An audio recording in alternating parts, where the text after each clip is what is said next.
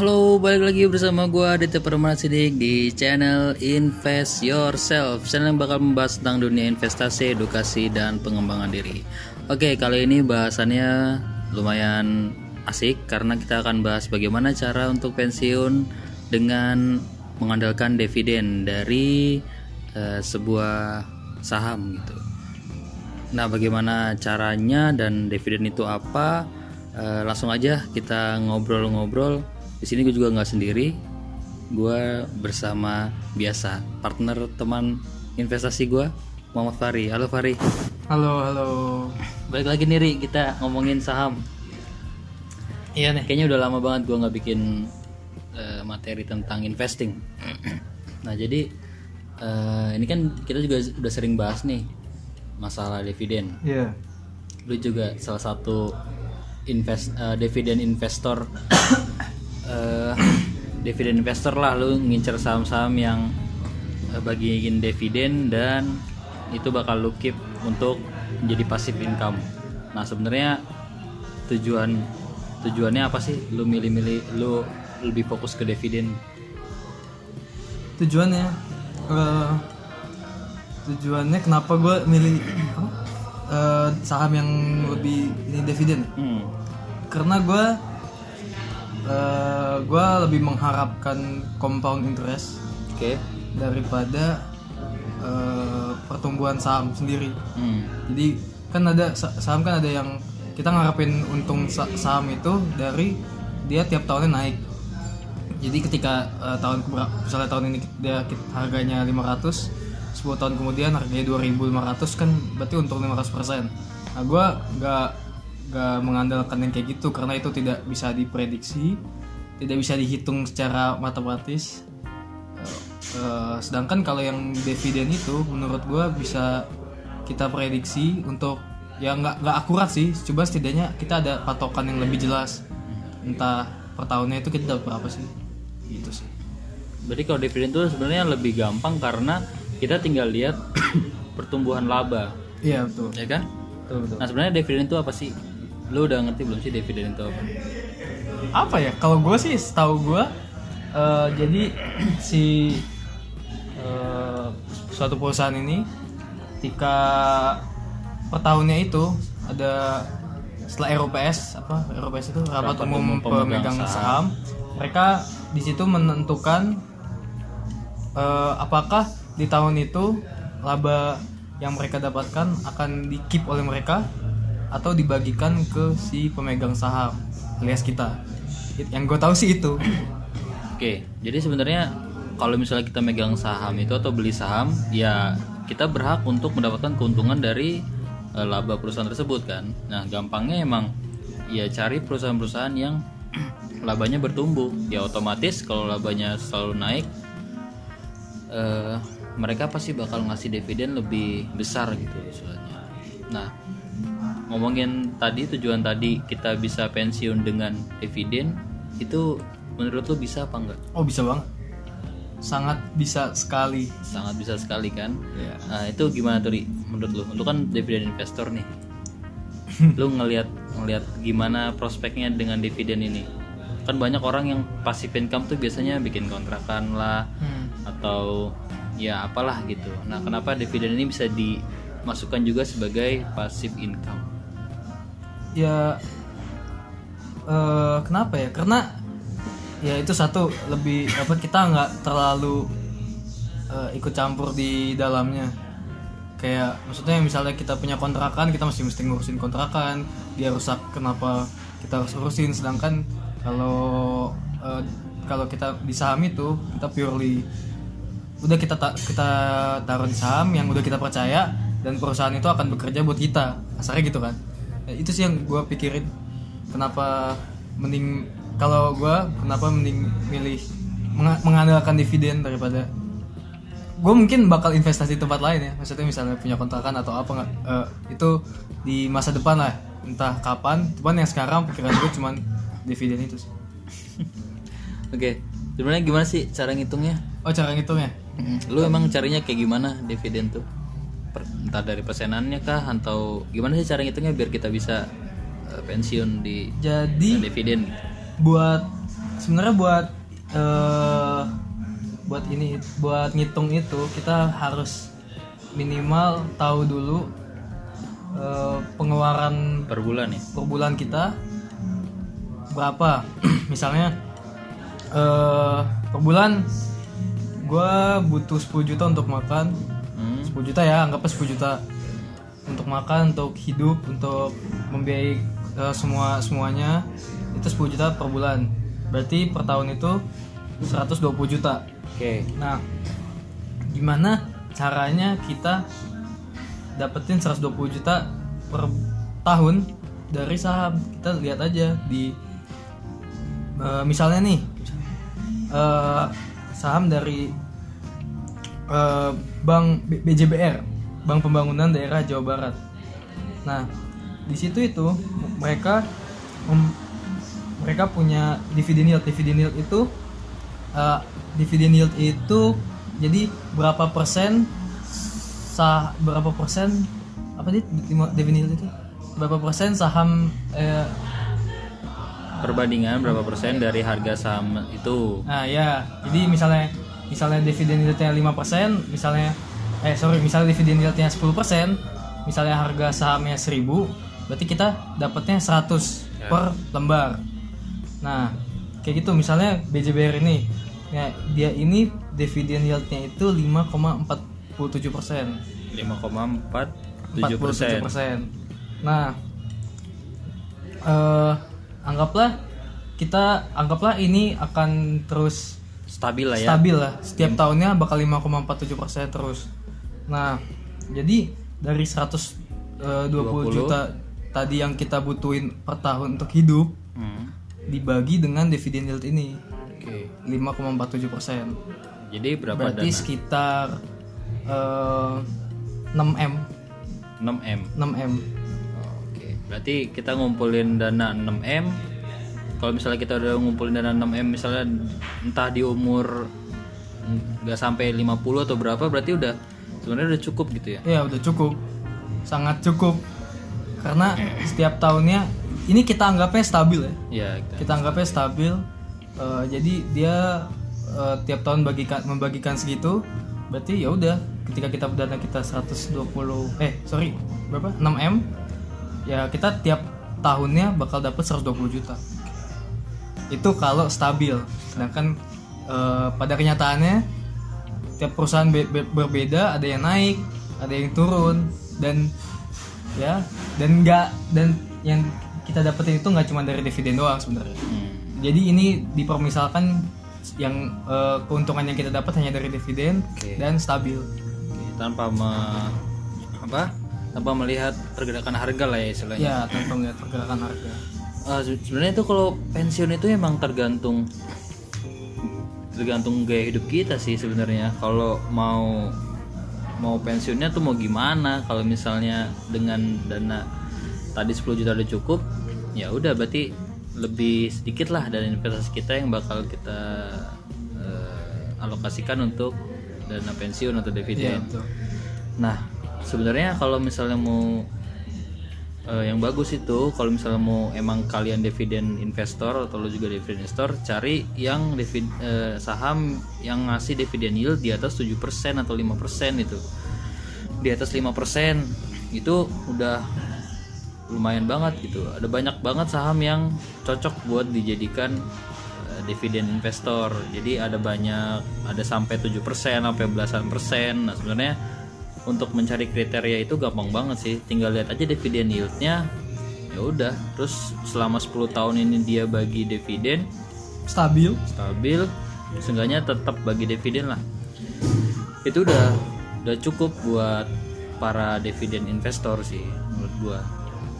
Nah ada juga tapi perusahaan besar di luar negeri itu yang dia emang nggak ngasih dividen, tapi dia ngasih capital gain yang lumayan. Nah itu mereka nggak ngasih dividen karena mereka men- ya meyakinkan para investornya bahwa capital gain tuhnya capital gainnya dari harga sahamnya bakal terus naik. Nah sebenarnya dividen itu jadi salah satu ukuran sih bagi perusahaan yang udah matang atau belum. Jadi kalau misalnya perusahaannya belum matang atau masih mengalami kerugian terus ya otomatis dia nggak bakal bagi dividen. Karena kan dividen kan pembagian dari laba kan? Iya betul. Nah itu itu salah satu indikator eh, sebenarnya saham itu bagus apa enggak? Eh, tapi eh, di dalam apa ya dalam melihat itu kita nggak cuma lihat dividen yieldnya doang sih.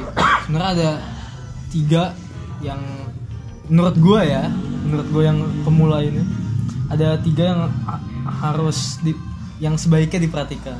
Jadi ada tiga yaitu DPS DPR dan dividen yield. DPS itu dividen per share atau dividen yang didapatkan per lembar per sahamnya lembar saham.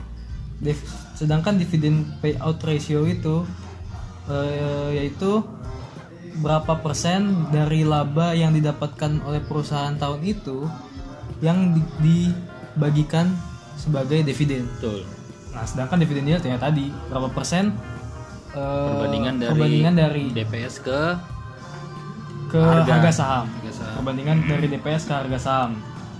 Jadi menurut gua itu yang tiga itu yang harus diperhatikan. Dan kalau lu kalau gua sebagai dividen dividen investor ya. Gua bukan dividen hunter tapi dividen investor kan itu beda kan? beda Eh, dividen investor jadi gue selalu nyari yang bener kata Adi tadi per- tiap tahunnya itu dia membagikan dividen itu udah minimal banget dan minimal banget stabil kalau bisa selalu selalu naik cuman kan kita nggak bisa mengharapkan tiap tahun laba Labanya meningkat. meningkat. kita tapi setidaknya kita bisa lihat dari historinya dia punya eh, gimana sih eh, apa namanya eh, kinerja perusahaannya tersebut jadi di- bisa dinilai apakah worth it untuk eh, invest di situ sebagai dividen investor gitu sih. Oke. gitu sih. Memang sebenarnya kalau beli saham tuh enaknya double sih kalau menurut gua. Dari misalnya banyak banget manfaatnya sih kalau menurut gua entah dari dividen, dari capital gain, entah itu saham itu eh, bisa diwariskan dan lain-lain. Nah, salah satunya tipe investor ya dividen. dan gue juga eh, pengen punya rencana itu sih kayak gue pengen pensiun dari dividen aja gitu biarlah orang-orang yang di perusahaan itu yang bekerja gitu kan kita tinggal menerima hasil aja tiap tahun nah, kayak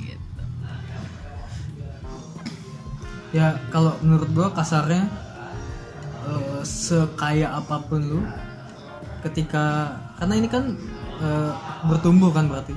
Maksudnya kita duit yang kita punya itu kita taruh dan menghasilkan sesuatu lagi. Sedangkan misalnya lu diemin aja suatu saat bakal habis. Jadi misalnya kayak lu even lu crazy rich yang beda kalau crazy rich, ya. Kalau lu eh, punya tabungan 5 triliun gitu one day at some point itu bakal habis gitu. Dan mungkin gak di generasi lu cuman suatu saat bakal habis. Tapi kan kalau ini kan enggak gitu. Misalnya kita anggaplah tadi ya 5 5 500 misalnya kita punya hmm, udah invest itu 50 m. Dengan anggapan dividen yieldnya 5% berarti kan kita dapat sekitar dua setengah m ya. Dua setengah m per tahunnya ya itu kasarnya sih. Re- realita nggak se ya ini kan itu. asumsi ya kan? Ini kan asumsi. Tapi dengan tadi komponen interest itu ya emang bakal lebih gede sih kayak bola salju gitu. Hmm, betul. Nah, ya ya pokoknya kalau misalnya mau pensiun ya ngitung-ngitung dulu aja dari sekarang. Eh, kira-kira kebutuhan kita tuh berapa gaya hidup kita nanti mau kayak gimana selama pensiun. Karena itu juga itu juga menentukan eh, berapa dana yang harus kita siapkan untuk pensiun? Terus instrumen apa yang kita butuhkan untuk mencapai dana itu? Nah kalau gue sih sama sama Pari ya mungkin udah saham sih. Kalau yang mau sektor realnya ya nggak ada nggak ada lain nggak ada bukan ya properti sih kan? Iya betul. Kayak kontrakan kos-kosan gitu.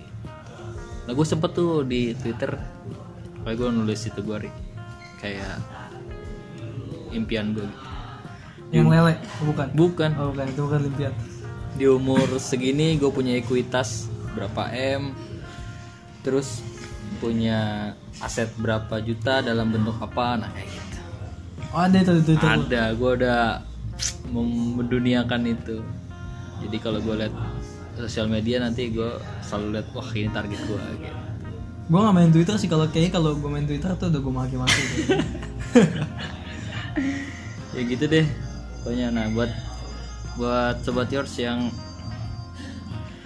bingung atau belum tahu bahwa dividen bisa menjadi passive income ya semoga podcast ini bisa jadi manfaat ya Ria. Iya betul dan bisa jadi salah satu alternatif lah buat kalian bahwa passive income itu nggak hanya sekedar properti kita juga ada kalau di kita ada saham yang kita penganut aliran saham. Oh, kayak apa ya? Eh iya tapi sebelum itu gue pengen bilang kalau ini udah pernah dibahas sih sebelumnya di podcast sebelumnya yang emang realistis. Da- Eh, kita nabung segitu. Oke. Realistis gak menurut? Kalau menurut gua realistis karena di sisi lain kita punya perusahaan itu gitu dengan dengan dana segitu dan ya berarti kita nggak usah ngapa-ngapain lagi Enggak maksud gue eh, kan buat nyampe misalnya buat dapetin yang tadi 120 juta harus dapat 6 harus miliar dapat 6 miliar. Nah, buat nyampe 6 miliar itu nggak kebayang Mas. ya kan beberapa orang itu nggak kebayang gimana sih nyampe 6 miliar gitu. Gue kayaknya gaji gue em, yang per bulan bisa gue sisihin cuma 2 juta. oke. Itu bisa? Kalau menurut gua bisa. Bisa. Karena ya tadi sebenarnya kita hit- hitung dulu kayak dana pensiun itu mau berapa. Kan tadi kan kas- kasarnya 10 juta kan berarti 120 juta. Dan sahamnya tadi kan cuma ngasih dividen yield 5% nah lu bisa siasati dengan cari eh, saham yang dividen yieldnya gede. 10%. iya. 20 persen. 10 persen 20 persen. 20% tuh ya banyak. 20 persen jarang sih. Pokoknya ya di bawah di bawah 10 di atas 5 lah. Itu juga ada beberapa. Nah banyak lah siasat siasat siasatnya itu. Tuh. Dan lu juga bisa ngitung berapa tahun lu bisa nyampe situ. Betul. Dengan cara atau kasih tau juga caranya. iyalah. Kasih tahu pelit ilmu. Jadi misalnya ya kayak tadi 2 juta anggapannya ya anggapannya lu di tahun ini bisa cuma bisa 2 juta per bulan. Eh 2 juta berarti per bulan setahun itu 24 juta. Ya kan gak salah itu kan gua 24 juta 5 persennya itu s- 1,2 juta. Nah berarti di tahun kemudian di tahun depannya lu udah nambah lagi lu eh, jadi duit di itu di rekening lu itu 24 juta tambah 1,2 25,2 hmm. terus ditambah lagi setahun setahun 24 juta kemudian lu lagi. nabung lagi 24 juta jadi hmm, sekitar 50 juta lah 50 juta. 40 49,8 juta nah dari situ lu dapat 5% lagi nah sehingga itu yang kita biasa bilang compound, Compound inter- interest. interest. jadi tiap tahun lu keuntungannya lu dapat bakal berlipat berlipat dan lu udah punya kebiasaan eh, setiap tahun kalau gua udah punya kebiasaan setiap ga- gajian itu la- langsung gue sisihkan berapa persennya atau berapa misalnya misalnya anggaplah lima ribu gitu per, per bulan gue sisihkan buat dan lu bakal udah bakal punya kebiasaan itu sehingga lu nggak bak gue gue sih gue sih nggak pernah merasa kekurangan dengan duit yang udah selalu gue potong itu. Jadi ketika itu lu nggak bakal ngerasa gue ya gue nggak bakal ngerasa gue nggak pernah ngerasa kekurangan sedangkan di rekening gue selalu tambah. nambah-nambah gitu. Ya jadi emang dihitungnya tuh nggak dari dana awal kita kan Ria ya? Betul. Jadi kan kalau misalnya tadi 24 juta misalnya dana awal kita Terus kita dapat dividen jadi 25 jutaan gitu kan. Nah ya nanti tahun tahun berikutnya dihitungnya dari 25 juta itu nggak dari 24 lagi. Yang 25 juta ditambah tahun ini lambung 24 Iya. juta jadi 49 juta. 49 juta. 49 juta dari 5 persennya nambah lagi Iya. nambah lagi. Jadi misalnya 100, jadi 100 juta misalnya 5 persennya ya jadi 5 juta tertambah lagi gitu. Jadi eh gua rasa sih bisa sih tinggal kalau kalau gini aja siasatnya tuh kalau emang mau pensiun di usia yang pendek misalnya misalnya 35 atau berapa ya berarti lu udah sekarang kerjanya gila-gilaan gila-gilaan dan nabungnya gila-gilaan. Soalnya se- sebulan 10 juta misalnya lu dapat taruh di situ 8 semua juta. Iyalah, Oh, tuh. taruhlah 8 juta di saham gitu kan nah itu tuh lo hidup 2 juta jadi nanti setelah setelah umur 35 lu udah nggak ya gitu udah nggak usah harus kerja lagi udah. Dan dan itu kenapa pentingnya mulai secepatnya iya betul. Karena setiap satu tahun lu eh, Lewat. anggapannya setahun ya? Lu lewat berarti sama dengan lu mengurang. mengurangi ya gitu. Waktu tadi. Iya, makanya. Pernah ada gue pernah datang ke seminar yang dia bahas itu kalau eh, seseorang mulai di umur 25 nabungnya 2 juta per bulan. Dengan orang umur 35 nabungnya 6 juta per bulan. Dengan anggapan dividen yieldnya 20% ketika di umur 50 lebih banyak uang siapa? yang muda. Lebih lebih banyak uang yang eh, memulai lebih cepat. Karena ya pada 10 perbedaan 10 tahun. Perbedaan nabungnya juga jauh banget. Eh, 200% bedanya. Tapi hasilnya juga sangat jauh gitu. Jadi makanya itu k- kalau gua saran dari gua mulai dari sekarang? mulai dari sekarang walaupun Kecil. entah itu cuman 200 ribu 300 ribu kan bisa mulai dari yang kecil-kecil gue juga mulainya dari kecil-kecil. Dan menurut gue sa gue gue gue udah ngerasain dividen. Nah. Gue udah ngerasain dividen yang 7% oke. Anggaplah anggaplah gue hmm, 5 pas 5 5 juta lah anggap. 7 persennya sekitar 350 ribu.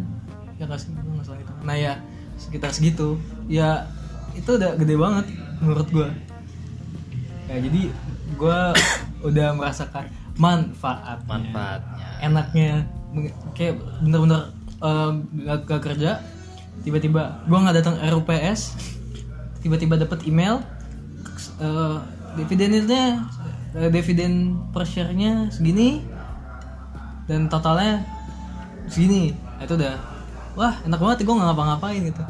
Gue masih sibuk masih ngurusin pekerjaan gue yang real gitu. Dan tiba-tiba dapat email kalau gue dapat duit. Kasarnya gitu enak. Iya, jadi ya tadi siasatnya siasat siasatnya siasatnya bisa ada dua cara.